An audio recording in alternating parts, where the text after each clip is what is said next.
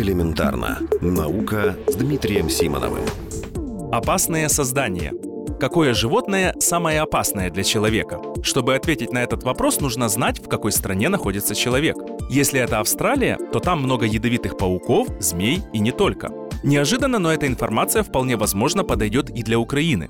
Ученые из Мельбурна проанализировали данные о людях, госпитализированных от укусов животных с 2000 по 2013 год. Оказалось, что за все это время на зеленом континенте из-за укусов животных в больницы попало более 40 тысяч людей. Чаще всего виной тому становились пчелы, осы и шершни. Совсем немного им уступают пауки, а укусы змей приводили к госпитализации в два раза реже.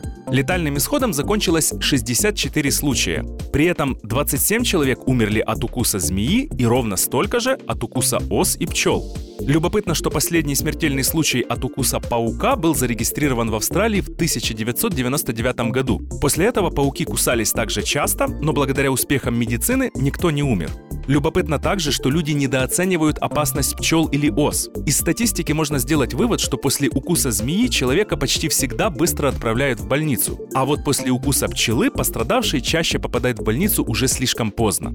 Если посмотреть на подобную статистику США, то окажется, что там пчелы и шершни также лидируют в списке самых опасных для человека животных. Интересно, что коровы, которые обычно не кусаются и уж точно не ядовиты, ежегодно в Америке убивают больше людей, чем змеи, пауки и акулы вместе взятые. Элементарно. Наука. Ежедневно в эфире «Вестей».